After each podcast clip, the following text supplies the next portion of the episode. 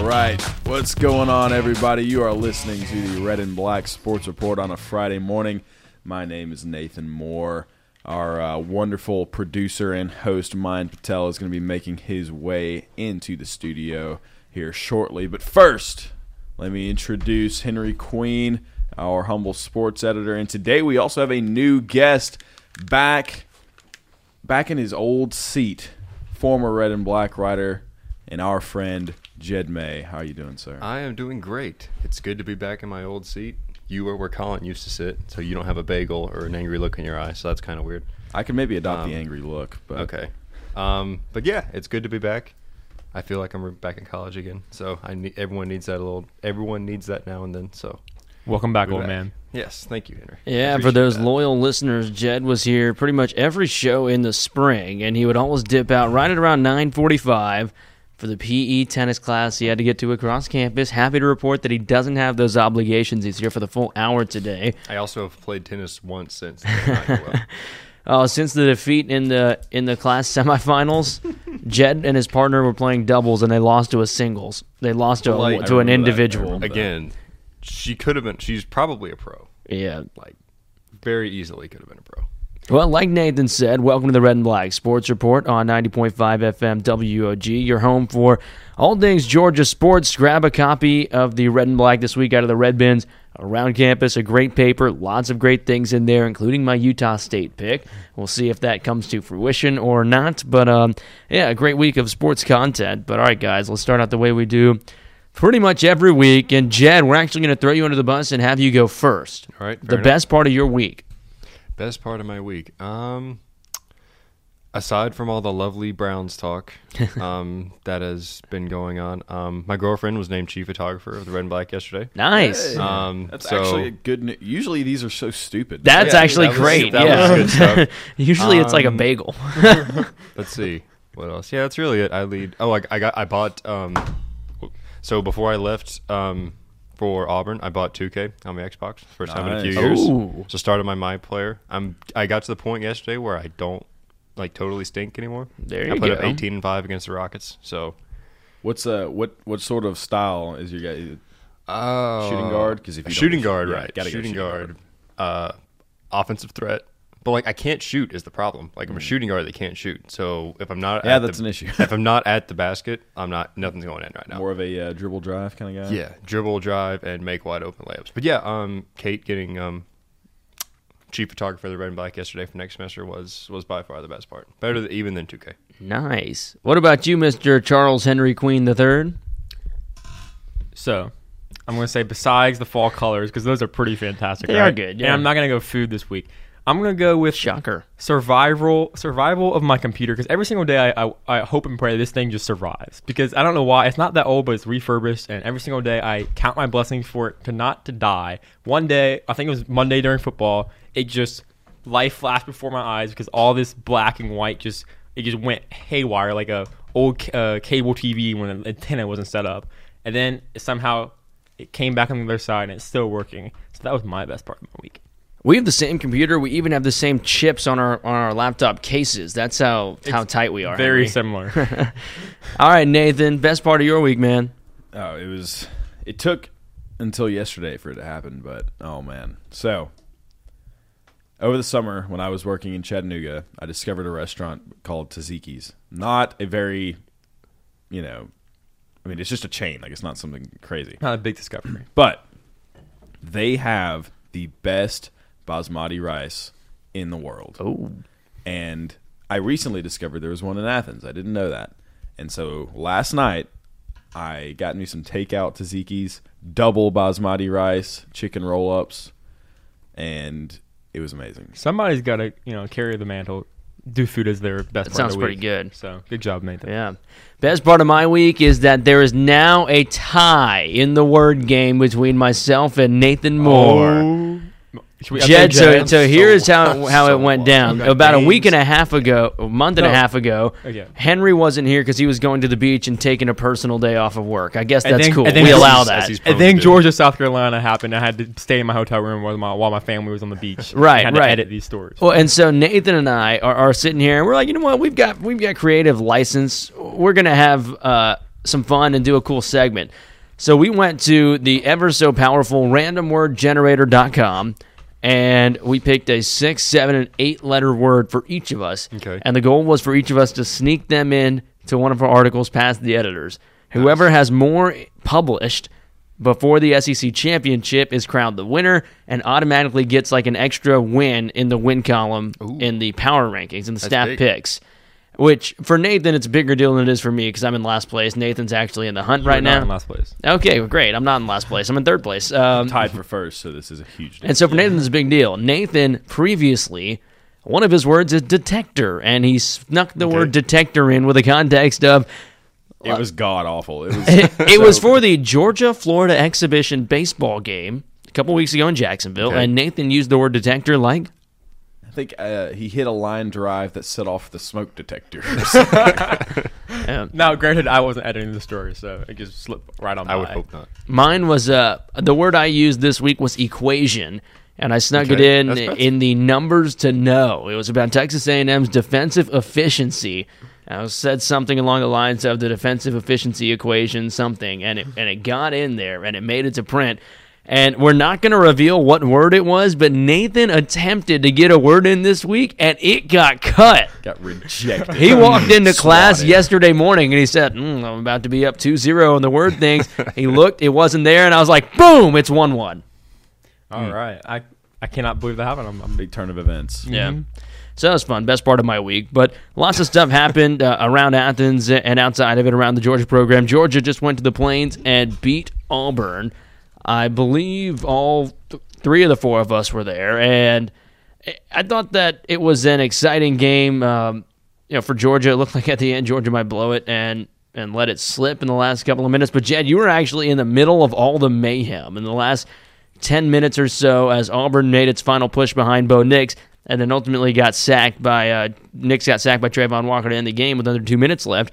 What was that atmosphere like from the field? Because it looked like about halfway through the fourth quarter of the stadium, the student section really got rocky, and that place turned into the electric atmosphere that you would expect it to be. Yeah, that atmosphere there is. I mean, that was, and I was there two years ago too, and it was the same thing. Like that atmosphere. I, I honestly, it's way better than any, I don't think anything Sanford Stadium has ever produced, at least that I've ever seen. Um, so yeah, we came out in the end zone that Auburn scored in. Like as they were, I think as we came out of the tunnel, there was the run by uh, Whitlow or whoever it was that got down to the one.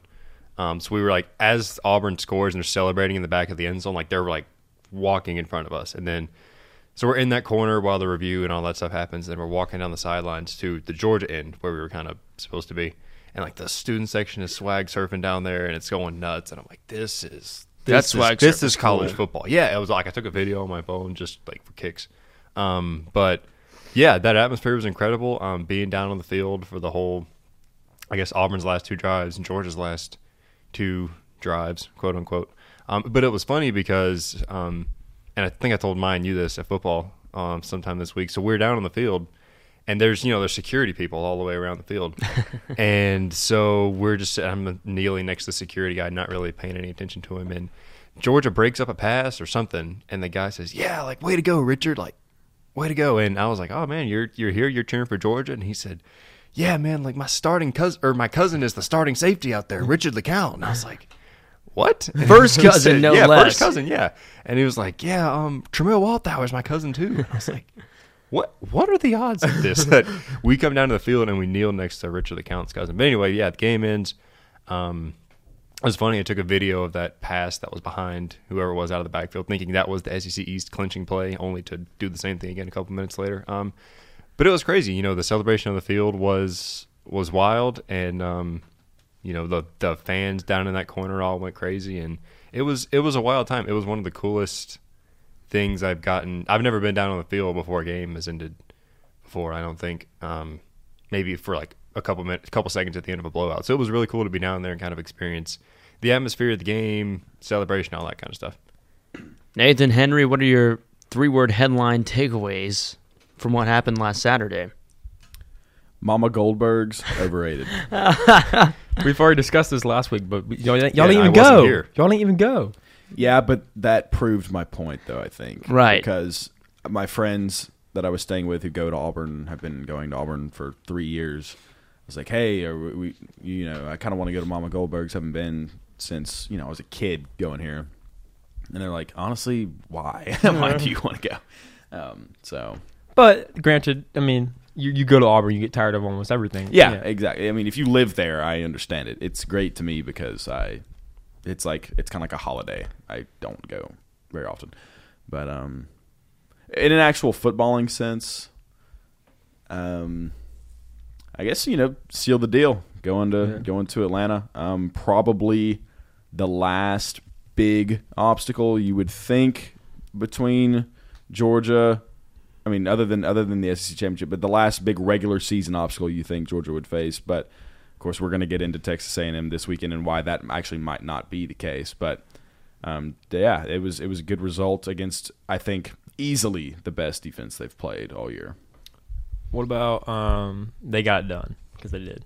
What'd you say? They got it done. That's That's Four. four words. Ah, I always do this. That's four. but that's like I feel like that's Mr. Editor. got it done sports- works. You know. sports radio. I feel like they, whenever they play these games, there's always somebody who does that. So Well, there you go. I'm I'm the. the All guy. right, I like it. Has- I did, like it. Did anyone say finish the drill? Or- I was about to say that. Yeah, I was about to say finish the drill or just attack the day. Some some Kirbyism that he uses, like chop That the he- that wood. He hasn't Yeah. used in a while. No, by the he way. hasn't. Um, and so, yeah, I think it, kind of the same line, right? The motto that we've been giving the past couple of weeks is that it's been just good enough, just good enough to win the games. But we mentioned that wins are all Georgia needs right now. That a win and a, win is a win, no matter how ugly it is at this point. And kind of felt that way again. Georgia dominated for a lot of the game, and then the fourth quarter, Auburn kind of had a new life and a new heartbeat. But on the Mama Goldberg's front, just put a little bow on that. We were about to go there and eat after the game, and I was like, "Oh man, we've got to go. I've got to give my my review, my ranking, all that stuff next week in the radio show." We pivoted, ended up at Taco Mama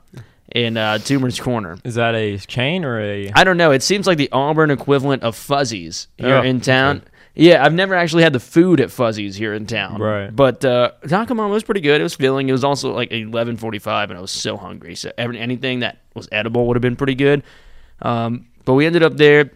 In terms of the press box food report, Jed actually can, can add another voice on this. They had full moon or something moon barbecue. Yeah, yeah. They had barbecue up there, mac and cheese, cookies, the barbecue, smoked turkey sandwiches. I was about to say I have never like because I wasn't like starving, but I mean you know it was. I mean I had I'd eaten a little breakfast and it was probably what 12, 30, 1 o'clock when we got to the press box and I see these bags and say, yeah full moon, half moon, quarter moon, crescent moon, whatever barbecue on them, and yeah it was a smoked turkey sandwich which was fine, but I'm like who comes to the decision, especially when you know you're going to have a lot of visiting media in town, you know that okay, we're gonna get this barbecue place, but we're gonna get smoked turkey. I guess it might have been like a Thanksgiving like maybe like type thing, So- I guess, but I don't know. It was I just frustrated. plain old smoked turkey. smoked Yep. turkey and And they had a little bread. cup of barbecue and they had some barbecue sauce. and so they had jealous. they had little bags of chips that were really, Really? good. Why yeah, they you had jealous? some chips that were good. you know how much I love the late night turkey sandwich. No, no, no, no, no. Bro, but there this was is way this was different. before the game. This was I the pregame. I know, but I am all over turkey sandwiches. I know. in the press box, But there was and I no would've there was loved- no post game yeah. offering. Which And halftime had hot dogs. Halftime- And, oh, they had, did have boxed popcorn though. they did, That was- yeah. I They had brought up popcorn. It was boxes really of good. popcorn. Hot, buttery, smooth. Uh, hot might be a bit of a stretch, but buttery, like movie pop, movie theater. Yeah, you know. Good stuff. Yeah. That was good. Then they Like, had um, they had coffee and hot chocolate and all that stuff. Did anyone Oh. here? Did any, of- any of y'all three cover the game in Knoxville? I Yeah, did. yeah. They both did- did. it, was, it, was the, it was the same thing. It was just like the popcorn they had in the press box in Knoxville. very Yeah. nice. Yeah, um, I, I, like. I like. eating some of that. I was I did not partake, but Look, I, I ate a lot of food that day. We had the Polish sausage. We did then we eat a had, lot. Then we We had the eat real like meal. Then we had the ice cream at halftime. Then we had the pizza afterwards and the popcorn. Um, I will say I this uh, the press box setup. I guess it's brand new at Auburn because you can I see exactly where the old ones used to be at the 50 yard line. Great view, uh, which are now luxury suites because they actually profit off of those a little bit. And this one, a little bit off to the corner. Looked you're, ugly. It, you're in the middle of the end zone, and the It's way I would as this radio describe it, it's it is a lecture hall with a window. It's Yeah. completely closed, and the you cannot hear the atmosphere. You don't feel like you're really in the stadium because the noise is so muted and drowned out. I mean, it's a productive working environment, I guess. It's just Mm-hmm. closed, and for me personally, even with that kind of a view offset, I would love if the windows were just cracked open just a hair. Not even for it to be open for me to feel like I'm in there, just so I could hear it. Mm-hmm. And that aspect, I feel like I'm in there. What about um the way it looked from the outside, like from the field? How did it look? What, Mr. the press May, box? since you, you don't have to write gamers anymore, so you're just out on the field. It literally look. The, we're talking about the press box. Uh, yeah. It literally looks like I don't know what it's on top of. I guess it's part of the stadium, but it's literally like you. They have the stadium built, and someone plucked a little building and just dropped it right on top of So it doesn't of whatever it was. It doesn't fit. No, it looks kind of weird because the stadium. I guess Jordan Hare is pretty pretty old, right? I mean, but Jordan. Jordan, yeah, Not as old as Sanford, but yeah, very old. like pretty old, and it's like this new. I guess there was a whole new structure that was built, like nothing. Because I, mean, I guess like they didn't build those luxury, like converted Yeah. the press box into luxury suites, but I guess it's just a whole new structure that they dropped on top. of. I mean, like it was just so small because even It was small and steep. it was small, like the bathroom. Oh, there was like, yeah. there was there was there was one one stall and one urinal in the bathroom. no way. For yeah, for the And, like, entire press box. Including for TV. Ye- Where's yeah. Daniel no, TV media. TV they, they've got a 50 yard line. What about radio? Uh, same spot, just next to us. So they have their every own single booth. working media member for both men and women, like there's a men bathroom and then women's bathroom, or Mhm. only one urinal. Correct. Yep. And the worst part is they built the press box. Yeah, it's not it's not like oh well we're gonna make the best of a bad situation. No, they built it Yeah. like that. That's insane. It was Like- bad. the Tennessee last press year. box, you know, was new. I think relatively new. And I read an article actually recently on the Athletic about that um that scoreboard that they have in there, the, the chalkboard. Oh yeah, that? yeah. At Tennessee. Yeah, Yeah. yeah, That's a, tradition apparently. They they had it in the old press box. I think they bu- built a new one in the late '90s, and they're like, yeah, let's just keep it.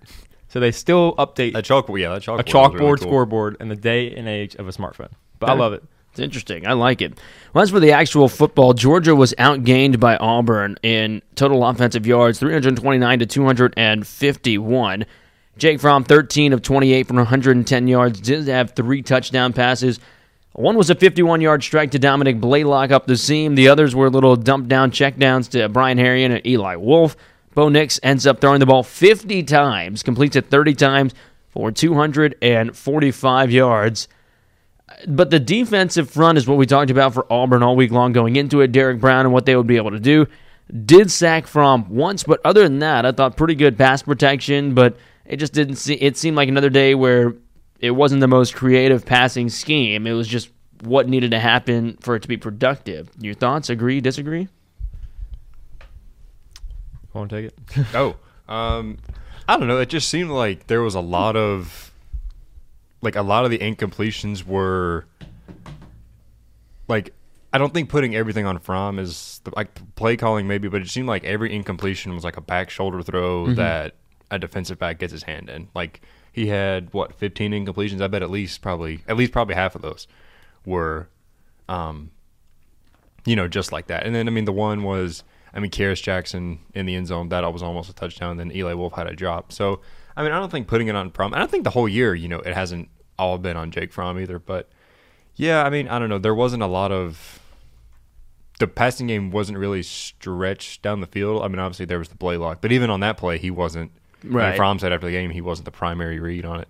Um, I think Cager fell down. yeah, and then Cager like two, he didn't play a whole lot because Yeah. he got. I mean, rewatching the game, I think it was a second drive. He catches a slant, like it's a hit right on his shoulder. So that I didn't play a whole lot after that, which again kind of shows how important Lawrence Cager is to this offense. Um, but on the flip side of it, I mean, they still, you know, had that two minute drive without him. They had that six minute drive or whatever it was in the third quarter to go up twenty one nothing, and I thought sealed the game without him. So, um, his availability will be big on Saturday. But again, I don't think it's all on Jake Fromm, but he certainly, you know, he he shares the blame in it, just kind of like everybody else.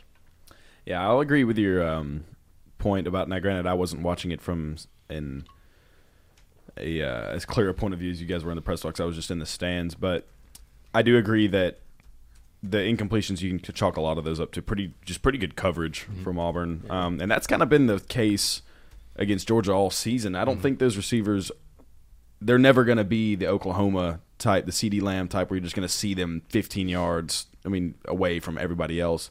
Um, the Georgia offense just doesn't get people open like that, and these receivers just can't seem to get separation like that. So it's going to take pretty good throws from Fromm just about every time on every drop back.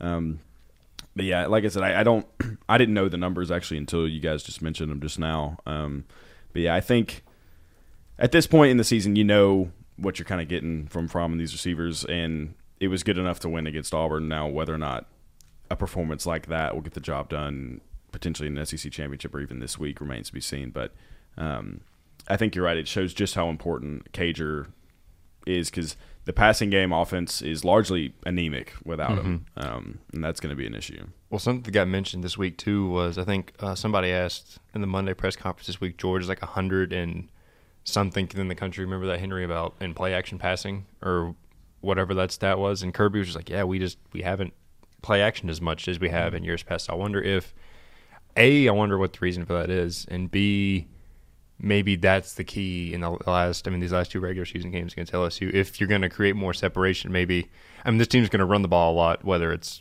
Yeah. working or not, honestly. So maybe that's the key to unlocking the passing game a little bit is play action shots, maybe stretching the field a little bit on said play action. Well, passes. Kirby also seemed a little more, um, I don't know, maybe honest or changed his mindset a little bit because he acted like, you know, we're trying to be unpredictable, which is almost like a word he never uses. I'm not sure if he used that exact word, but he said like the third down um, and long situations are sometimes like just a consequence of trying to switch things up. And like I feel like while at the very beginning of the season when everyone was on Coach Coley's case, um, he was he, he was inclined to defend him, right? And he didn't mm-hmm. really like talk about this. But now he's saying, "Oh, we were trying to switch it up. We're doing all this stuff. There's a consequence of sometimes having a third and long." So maybe he will keep trying to. I feel like they are doing a little more play action nowadays than they were at the mm-hmm. beginning of the year. But so Well, and it's the same thing. Like I said this before too. Like the same fans who complain when Georgia runs the ball twice on the first two downs and ends up in a third and six are the same people who complain when you throw incomplete twice on first and second down mm-hmm. and you have third and ten. Like Yeah, it's a catch twenty two. yeah, people are going to complain no matter what, especially when you're an offensive coordinator. And I feel like kind of how like the when Georgia played South Carolina in 2014 and they lost, and everyone like got on Bobo's case for not running the ball. Like I feel like that game against South Carolina has gotten James Coley to the point where no matter what he does now, like every time there's a bad play call or a three and out, people are going to like jump down his throat about it. Which I mean, is the life of an offensive coordinator when you're at a school like this. But um, you know, it's it's great. Like no one complains when first and second down runs get you 12 yards and a first down. So Yeah. Man, for Bobo, uh, completely unrelated, but that Colorado State team, they lost to Arkansas by three touchdowns back in September. That is brutal. But anyway, Georgia ends up running the ball 36 times for 156 yards against Auburn. D'Andre Swift is 106 yards on the ground, but I think the player of the game, guys, Jake Camarda, out of the uh, special teams unit, he had to punt 11 times, which Kirby Smart after the game said he had some bombs for Camarda. His longest punt was 67 yards. He averaged just under 51 yards per punt, but he also said, I hope that he never has to punt 11 times in a game again. Aaron uh, Sipas for Auburn punted seven times, so 18 punts in the game. That's five more completions than Jake Fromm had. I mean, that was insane to me. It seemed like a puntathon, and um, well, for Georgia, it worked. It looked like they were finally able to flip the field position, and I know that maybe it's not exactly what you want to see if if you're a fan, but at least refreshing to see Camarda maybe step up in a big ish moment and show that he has the leg and can pin teams if he has to. I will say he did have a fantastic game in a game scenario where field position became Yeah. paramount. Um, because Georgia had what nine three and outs, eight three and outs, something around there. Um, basically, it, it came it became obvious at certain points where if Georgia doesn't start, you know, farther than their own thirty, well, then like they're gonna like they're not gonna score just because they couldn't move the ball against that defense. So field position was super important, and Camarda helped out a lot with that. But I will say he had a punt late in the game where it was like, okay, this was good, probably going to be Auburn's final drive, or at least close to final drive, because since both teams couldn't move the ball, what you would think would end up being the final drive always kind of ended up being the penultimate one. But there was an instance where Camarda, was- Georgia were punting from deep in their own territory, um, but had a good chance to, to flip the field position pretty well against Auburn and pin them, not you know inside their own ten, but definitely make them have to drive largely the length of the field to tie the game. And I all I could think about was the Notre Dame punt, and to see, I don't think it was his best punt of the night by far. It was you not got a little bit of a roll on it, Yeah. I think. but it was it ended up being good enough Mm-hmm. and the, really that's all if you punt 11 times you know that says something else about your offense but really when you when they absolutely needed him to to get Auburn into a worse position to score, get them as far back as he could. He came through in an instance where he didn't in the last Yeah. huge game. That, Yep. And especially in the first half too, like before they actually, you know, the, because I get going into the second half, you're up fourteen or nothing against the offense that had done nothing. But in the first half, when it was still close, he had the one where they pinned him at the six or whatever it was. He had the one or pinned him at the two. That was a sixty-seven yard, I think. The one that went out of bounds like the six. He had another one that could have been caught by Eric Stokes, but he Stokes didn't see it and it bounced in the end zone. So the first half, especially, was, I mean, Jake Camarda's best half as a punter here, Yeah, especially like Nathan said, with a game that was in a game where field position was so important. I think he had four. Myan wrote in his story. Um, four pinned him inside the twenty yard line in the first half. It's interesting. I wonder if like the same things go through a mind of a punter in that type of scenario that Nathan was describing as like a kicker. You know, and like last 2nd uh, Mhm. trying to kick a field goal.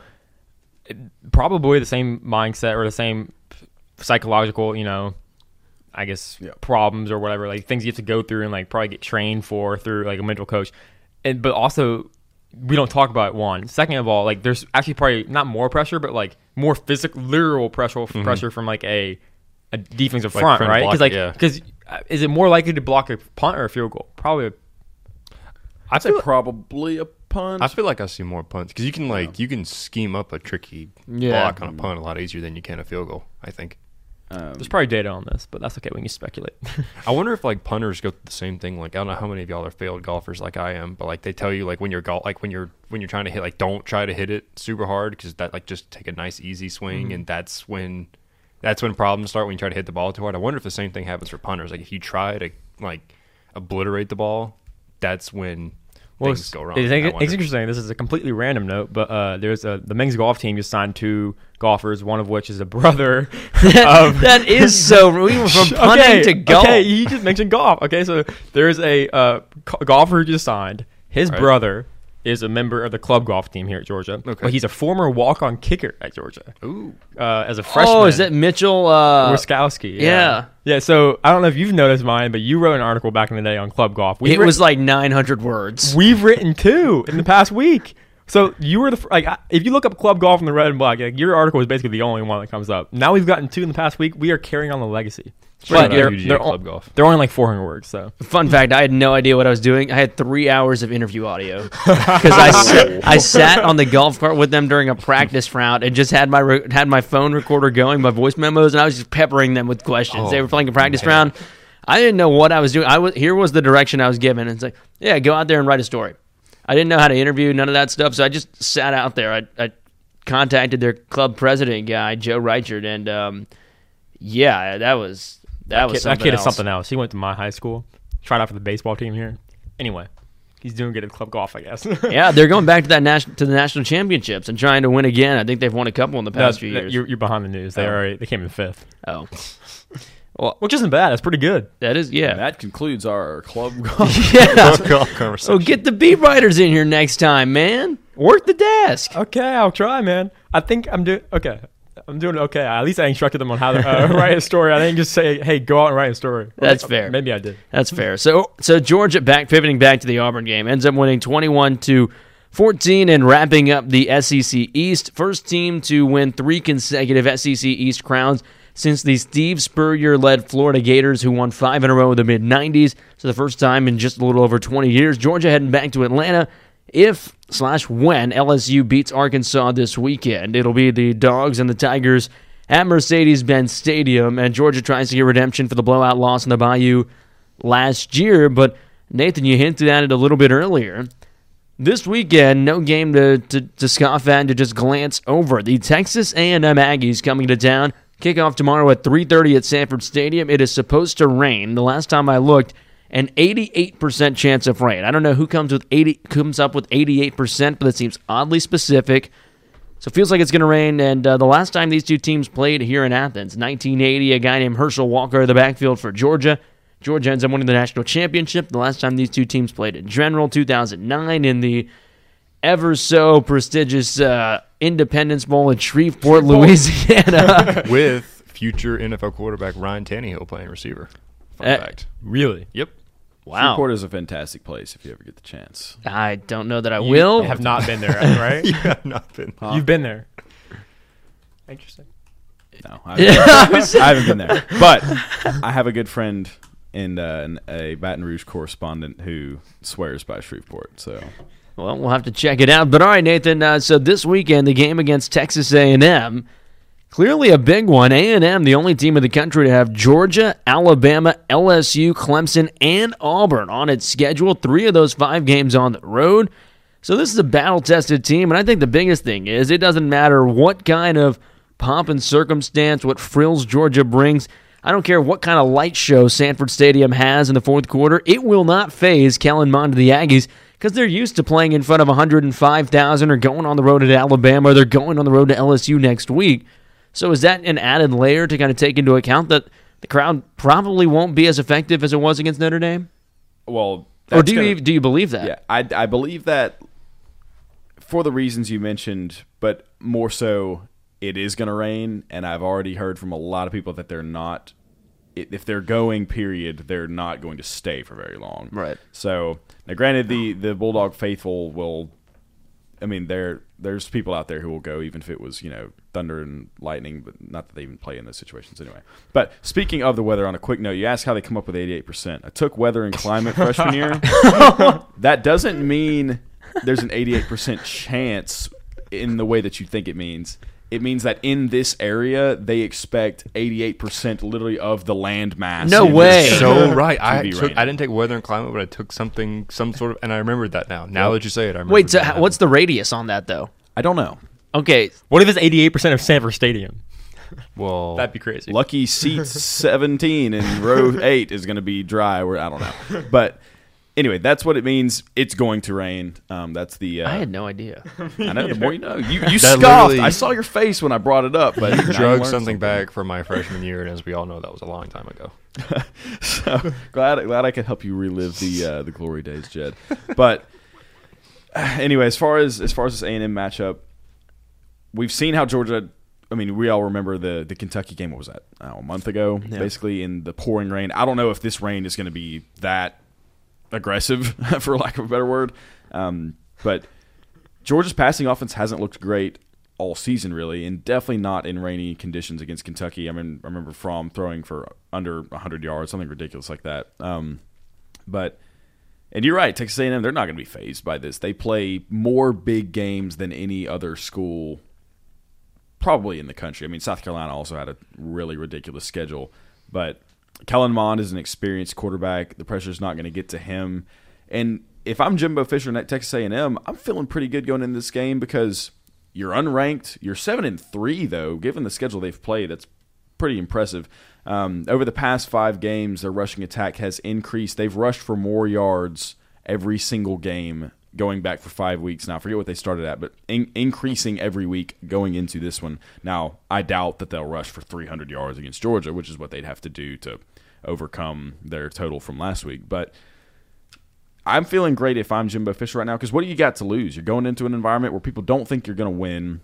You're unranked, not a whole lot of pressure on you, and yet you know you've got a pretty dang good team. So this will definitely be one that if anybody out there is just thinking it's going to be a cakewalk from here on out, you'll have to wait to get that in with Georgia Tech. but hmm. this week, this week is definitely going to be something to to keep an eye on. I don't know, man. Tech won that game last night.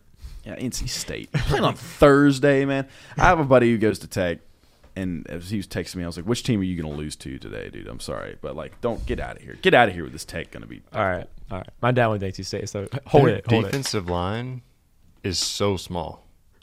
Like I literally watch, and like even I don't know if like they said it on TV, and even before that, not like and myself sound like an analyst, but like even just any like idiot watching on TV was like, their defensive line is so small compared to Georgia or like even NC State's. Like NC State's not a SEC school, obviously, and even their defensive line was just so much bigger. Anyway, also on the note of the 2009 Independence Bowl, we have future NFLers AJ Green in that game. We have uh, Ryan Tannehill playing receiver, two catches for 35 yards. We have Rashad Jones, Dem- uh, Geno Atkins, Sanders Commings, NFLer turned baseball player. Yeah. Shout out summer 2017. Uh, Shawn Williams and um, who was the other one? I missed one. Uh, oh, Von Miller. Von Miller. Oh, nice. Yeah.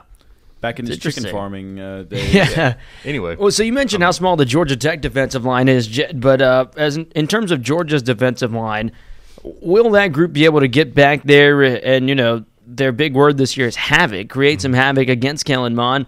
Kellen Mond throws for 83 passing yards, or has 83 passing yards at any point the rest of the season.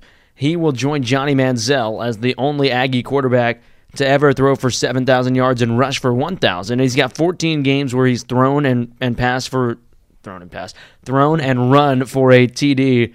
And so this is a defense that I feel like, and Kirby Smart has said in the past that it's not necessarily built on turnovers and, and the big mm-hmm. sacks and those big disruptive plays. It's just pretty much been a suffocating, kind of bleed you out style defense where they'll have one big play, but other than that, it's just a lot of doing your job.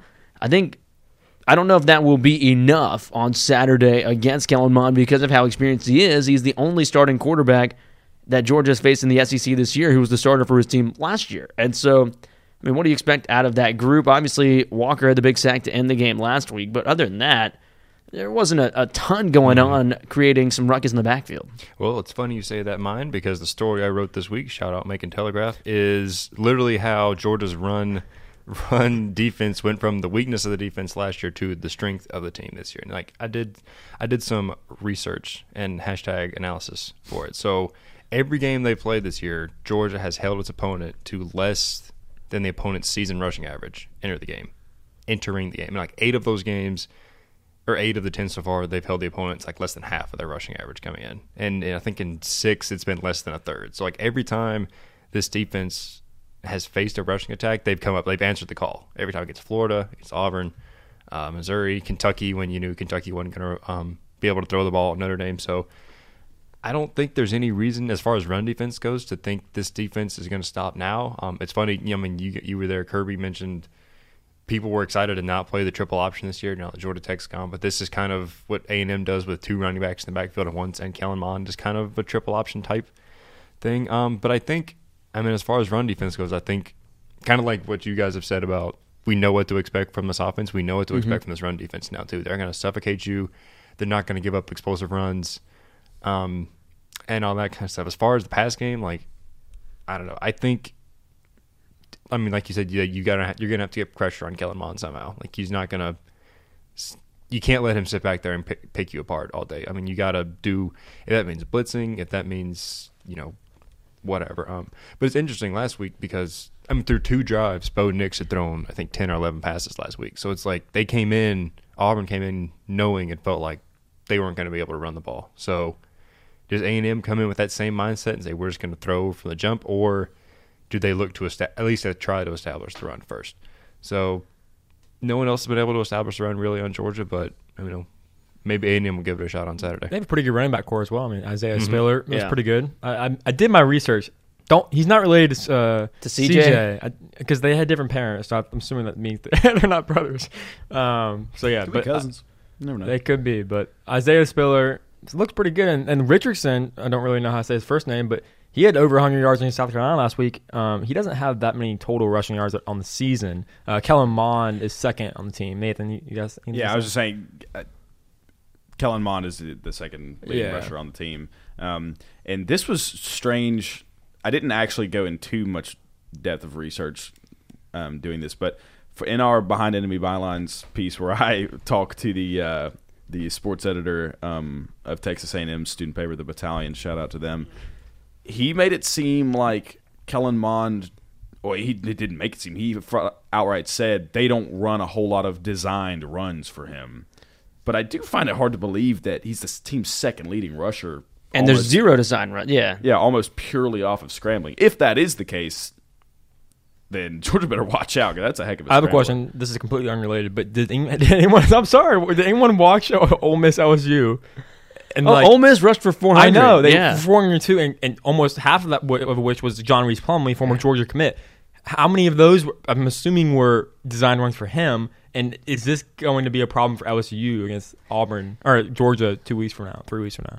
I thought about that a little bit uh, when looking at it. I don't know how many were designed for him, but I think there's a difference in in the quarterbacking there. That I just don't know that Fromm's a runner. I mean, he's not. well, a I runner. understand, but like just rushing in general, Rushing like in general. Swift or anybody Oh, else I back think there. by far it'll be Georgia's biggest advantage in that game. But then I think the hard part, you know, looking ahead to the SEC championship, and that is if Georgia were to take ten plays eight minutes off the clock, go score and go 85 yards. It would take, you know, it would take Joe Burrow and the boys all of two plays, 30 seconds to go 95 yards and come right back and tie the game up. Uh, so LSU has the flash and bang offense that I don't know Georgia has shown yet. But you know, the last couple of games, maybe a chance for Georgia with everything clinched. It seems like the only way to get to the college football playoff is winning the SEC championship. If you're Georgia, I don't think they're in if if they lose. So maybe you can open it up, try and experiment, and see what happens if you try and get more aggressive, get more explosive. Um, so I don't know. Maybe we'll see that. But I think that's what you said. Like the key in the SEC championship is going to be like those really long ball control type drives. Because if you hold LSU to say, you know, nine or ten possessions, they're not going to score on it. I mean, you don't. If they score on every one, then you don't really deserve to win anyway. But like, if you can hold them, I mean, the le- I mean, this is simple math. Like, if the, the less possessions they have, less opportunities they have to score points, the less points they're going to score. So, you know, and it seems like one of those games too where the whole I don't know, two for one, whatever. The, for like where you get the ball at the end, kind of like they did against Auburn. You get the ball at the end of the half, and you, then you get mm-hmm. it out of the halftime. That could be, especially if it if that goes Georgia's way. Like you could, because theoretically you could have the ball for, you know, twelve straight minutes of game time, basically. If you have if you string two long drives together, so like little stuff like that in that game. Like there's no, there's not really any margin of error for Georgia against anybody right now, but especially with, especially in the SEC championship game, it's going to be like that. I agree. It'll be interesting to see um, to to see what happens. Before we get into Henry's picks for the week, uh, Jed, let's talk a little basketball, man. We had Andy Yes. Walsh in here last week. He is on the beat for the Red and Black. You're there covering the basketball team. What's been your initial impression of what really the Anthony Edwards show has been? But then, I mean, just looking at it, it looks like Rayshaun Hammonds is averaging a double double. I mean, where did that come from? It just, I mean, you know, he he was hurt at the end of last year, but even before that, he wasn't. I mean, he's put up 26 two games in a row. I mean, that's and his career high is 31, and that was an isolated, you know, blow up against um, I think it was Illinois State last year. So that's, I mean, that's the thing, and that's kind of what my story was after the game the other night. Like this team, at least right now, is more than the Anthony Edwards. Anthony Edwards honestly hasn't played particularly well the last two games. Of, I think the Georgia. I mean, I think he could go for 40 this year just because I mean he, he got 29 against the Citadel and shot. I mean, maybe 50% from the field. Like he, if he comes out, he's yet to come out hot out of the gate in any game this year, and he still had 29, 24, and even even the other night he had 18. So. Um, yeah, Rayshaun Hammond's emerging as a second scorer, and even just I mean, Sahvir what Sahvir Wheeler has done so far, he's been the most impressive guy on the team to me to come in, and I mean that he's averaging I don't know off top. I bet he's averaging five assists a game, and he doesn't even start. You know, uh, providing that spark off the bench. Tyree Crump has made some big shots. He doesn't seem to be taking the ridiculous shots he's been known to take in the past. Not pulling up from the logo. Not as much, it seems like. Maybe I'm just I'm just numb to seeing it at this point. Um, but I don't know. Like it's seen, and then the, the I think the biggest thing is the turnovers. Like every three of the four games they played, they've had fewer turnovers than their opponent, and it's I think they had Wow. Yeah. This is a whole new team. Yeah, I, this- I haven't yeah, been to a game think- I this mean, year. against Covered almost everyone last year. against Delaware State. They had 11, and they had 30 assists, which is the first time they've hit That was assists under crazy. Tom Crean. Yeah. They had they had I think 12 or 13 the other night, which I mean. Duke probably isn't turning it over 13 times a game, but for this team, it's a huge step forward from where they were last year. So Yeah. they look better. They look even with all the newcomers, they look better in Tom Crean's offense this year. Um, I mean, they still scored 82 against Georgia Tech, obviously. So that's kind of that's a big step. So we're gonna see how good this team is in Maui because obviously the competition gets ratcheted up.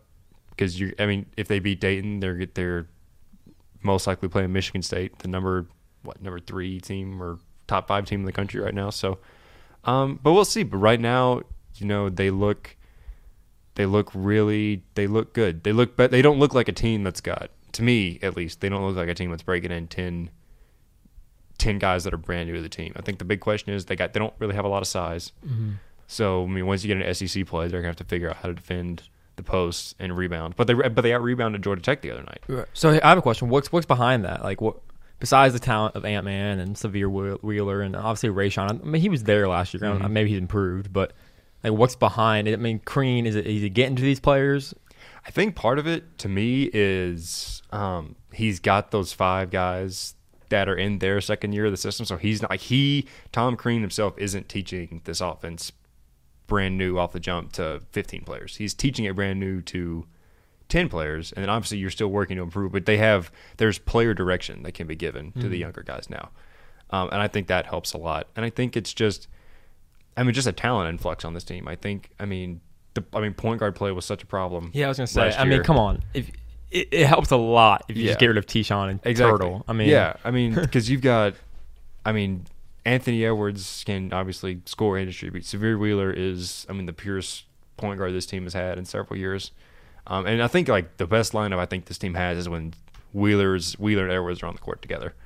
Um, because then you can move Edwards off the ball. He can do cut slash spot up and shoot all that kind of stuff. So, um, I wonder if Wheeler moves into the starting lineup in place of Donnell Gresham at some point, or if Crean will leave him on the bench to come in and give that a spark like a JJ Frazier. Like that's the obvious comparison to him. Um, but I don't know. Again, I, they look decent, but I mean, you've also the best team you played is Georgia Tech, and I mean, no no one really knows how good anybody is at this point in the college basketball season. So again, once you get to Maui and you play Dayton, you play Michigan State.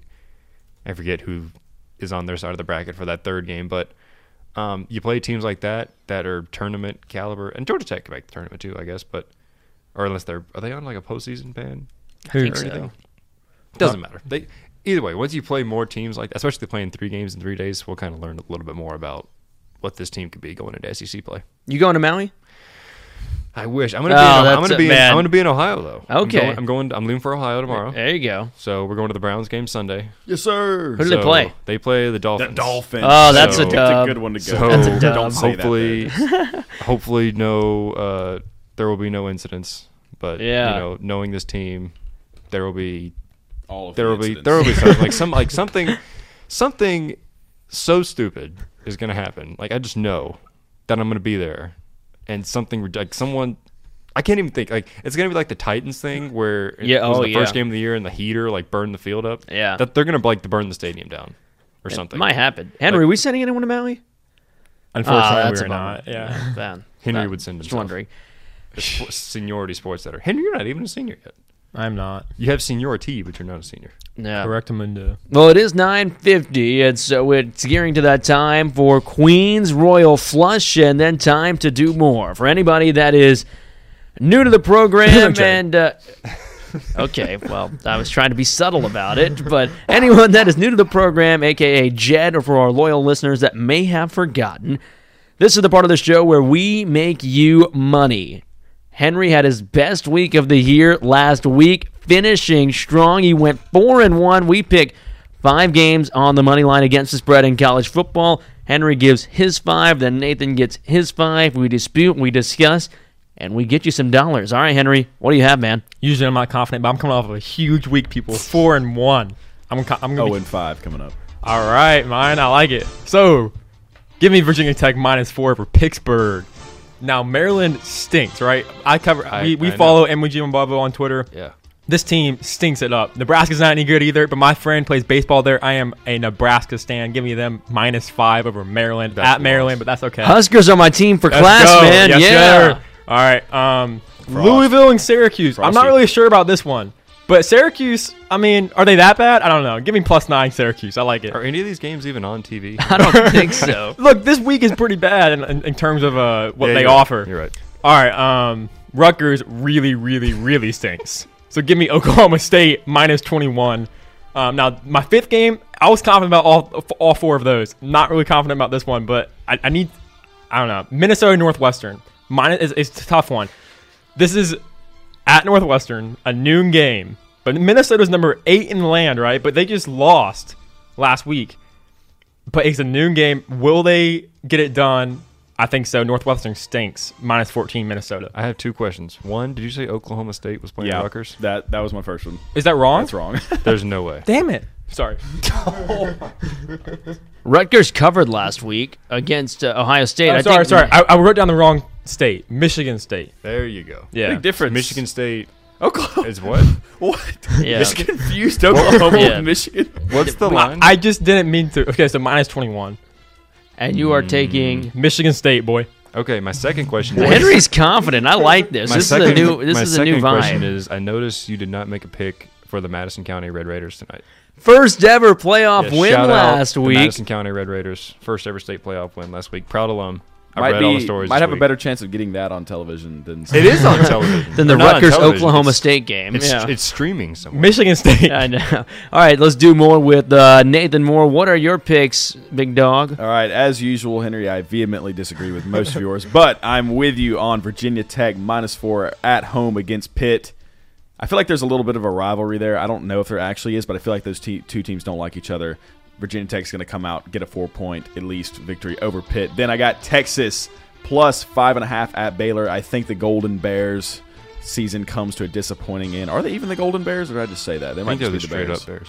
Yeah. Well, they're not going to Golden no longer. They're not going to be golden this week after Texas.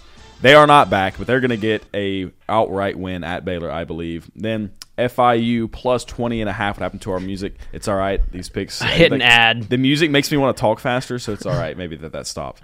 But FIU plus 20 and a half at home against Miami. This is a big deal down in South Florida if you're unaware.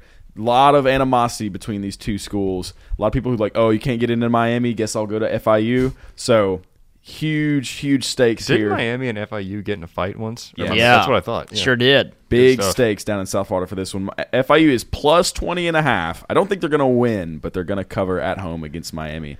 Then TCU plus 18 at Oklahoma. I think we've learned at this point that Oklahoma really isn't that great of a football team. I believe in the Horned Frogs just enough to not lose by more than 18.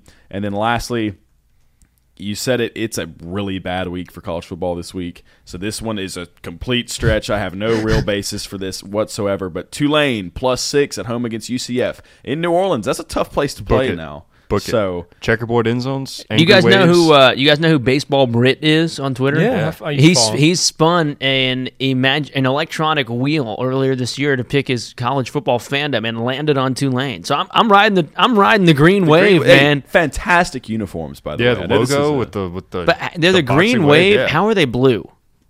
it's kind of a tealish. I don't know. I feel like Yeah, that- Gulf that Waters that I don't like. could get around there. I don't know. But Mr. Brown's guy who's mostly orange. I mean, Hey man, look. There's not a lot.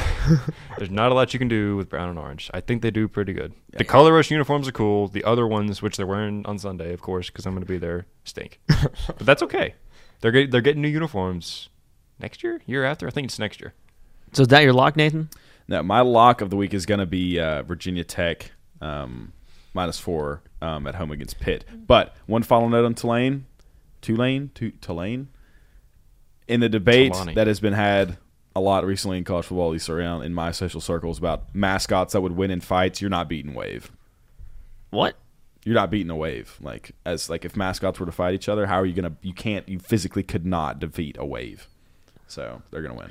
Wait, is this the, like the the mascot as in like the hairy dog or the Like the the Like Bulldogs versus the Green bull- Wave. Yeah. Versus, yeah, like the, the animal Okay, in general. sure, sure. So it's like the whole Mike Leach argument. yeah. Yeah, that's that's what I was referring. All to. right. Well, I'll uh, come. I'll come back with a counter argument next week. I feel like I can find Well, something. technically the Hurricanes. Maybe. I was ju- I was gonna say hurricane. All right. So I need to have a lock of the week, I suppose. Um, Virginia Tech Pick- Pittsburgh is the first one I wrote down, but in order not to be the same as Nathan, I'm going to go with Nebraska minus five over, over Maryland. Wait, you're going with Nebraska over Maryland? Oh, I Mhm. thought you picked Maryland. No, yeah, no, Nebra- uh, Maryland's bad is what I'm saying. So Yeah, therefore, I'm going good. Nebraska. My my buddy plays baseball there, man. Go go uh, Frosty. Huskers. Go There you Red. go. All right, Henry, what can we expect uh, this weekend from the desk in terms of coverage? Nathan and Augusta, I believe, will be there tomorrow, We shall. uh, repping the, the R&B Sports Crew in Sanford Stadium. So check them out uh, for the coverage and, and all over at Red Black Sports on Twitter. But what else is going on um, in the Athens sports sphere this weekend? First of all, I'd like to give a shout out to Anna Glenn, who wrote a fantastic story on the state trooper. Um, that's in paper this week. Please check it out. And as far as the website this weekend, um, be on the lookout for coverage of the volleyball team tonight. Um, they're playing Friday and Sunday. Women's basketball played last night. Catch up on all that uh, today. You can look it up. They beat they beat Mercer last night, and then uh, we got hockey yesterday and today. Nathan and I will be there as fans, but um, we'll also have a writer there covering the hockey game tonight. Um, then swimming and diving also is at the Tennessee Invitational up in Knoxville, so we should have some coverage from that. That'll be fun. You guys going to the Ice Dogs game today? They lost yesterday in Nate extra and I are. time. Yeah, that was an insane. I, I was reading that game where I was like, this seems like an insane game. Are they pretty good?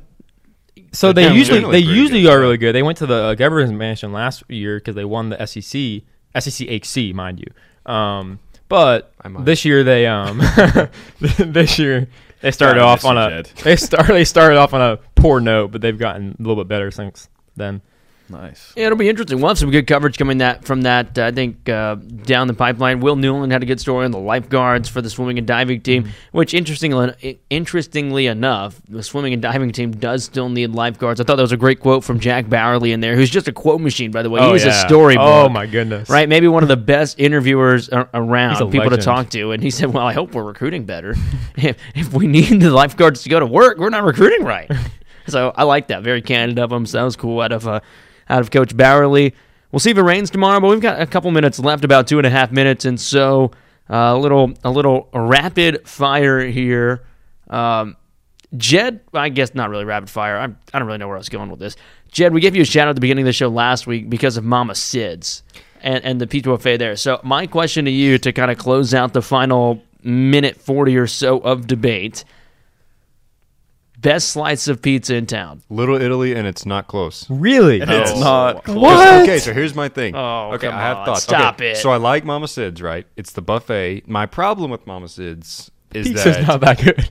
I like the pizza and the garlic nugget things or whatever are s- fantastic, but the it's the buffet area is small, right? So they only got like three or four pizzas at a time. So that's a problem, especially if you're hungry, like you're there, and, and especially if there's other people there. Little Italy atmosphere, a one pizza, Atmosphere. fantastic.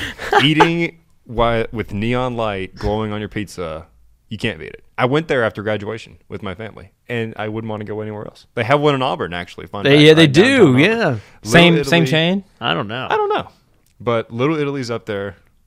I mean, mellow mushroom, mellow mushroom, mellow mushroom is good. It's just expensive. Have you tried the new ones? Because I have not yet. I, uh, my my friend works The, at Fully um, Loaded. I Um, have that's not that's been in there yet. But there's no- a new one in Five Points. Yeah, I replaced the, the iconic Waffle House. All right, we've got 40 Yeah. seconds. What's your best slice, Henry? Um, like I said, I haven't tried the new ones. I Haven't tried Fully Loaded. I Haven't tried um, uh, Starland. But my favorite would, Clearly, we are equipped to make this decision. would probably be.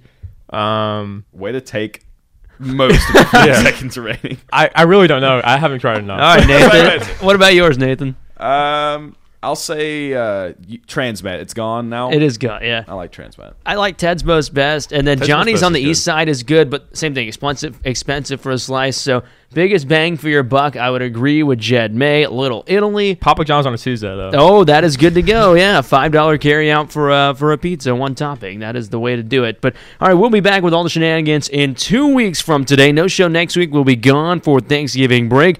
But two weeks from now, December 6th, will be our last show of the semester and SEC Championship preview, letting you know everything that you need to know about what's going to happen in the bands and everything else that's going on. We'll give you a Maui recap. And maybe Henry will have tried some of the pizza places by then. But we'll talk to you then in a couple of weeks. You've been listening to the Red and Black Sports Report on 90.5 FM, WUOG. I've been in the same pizza restaurants as y'all.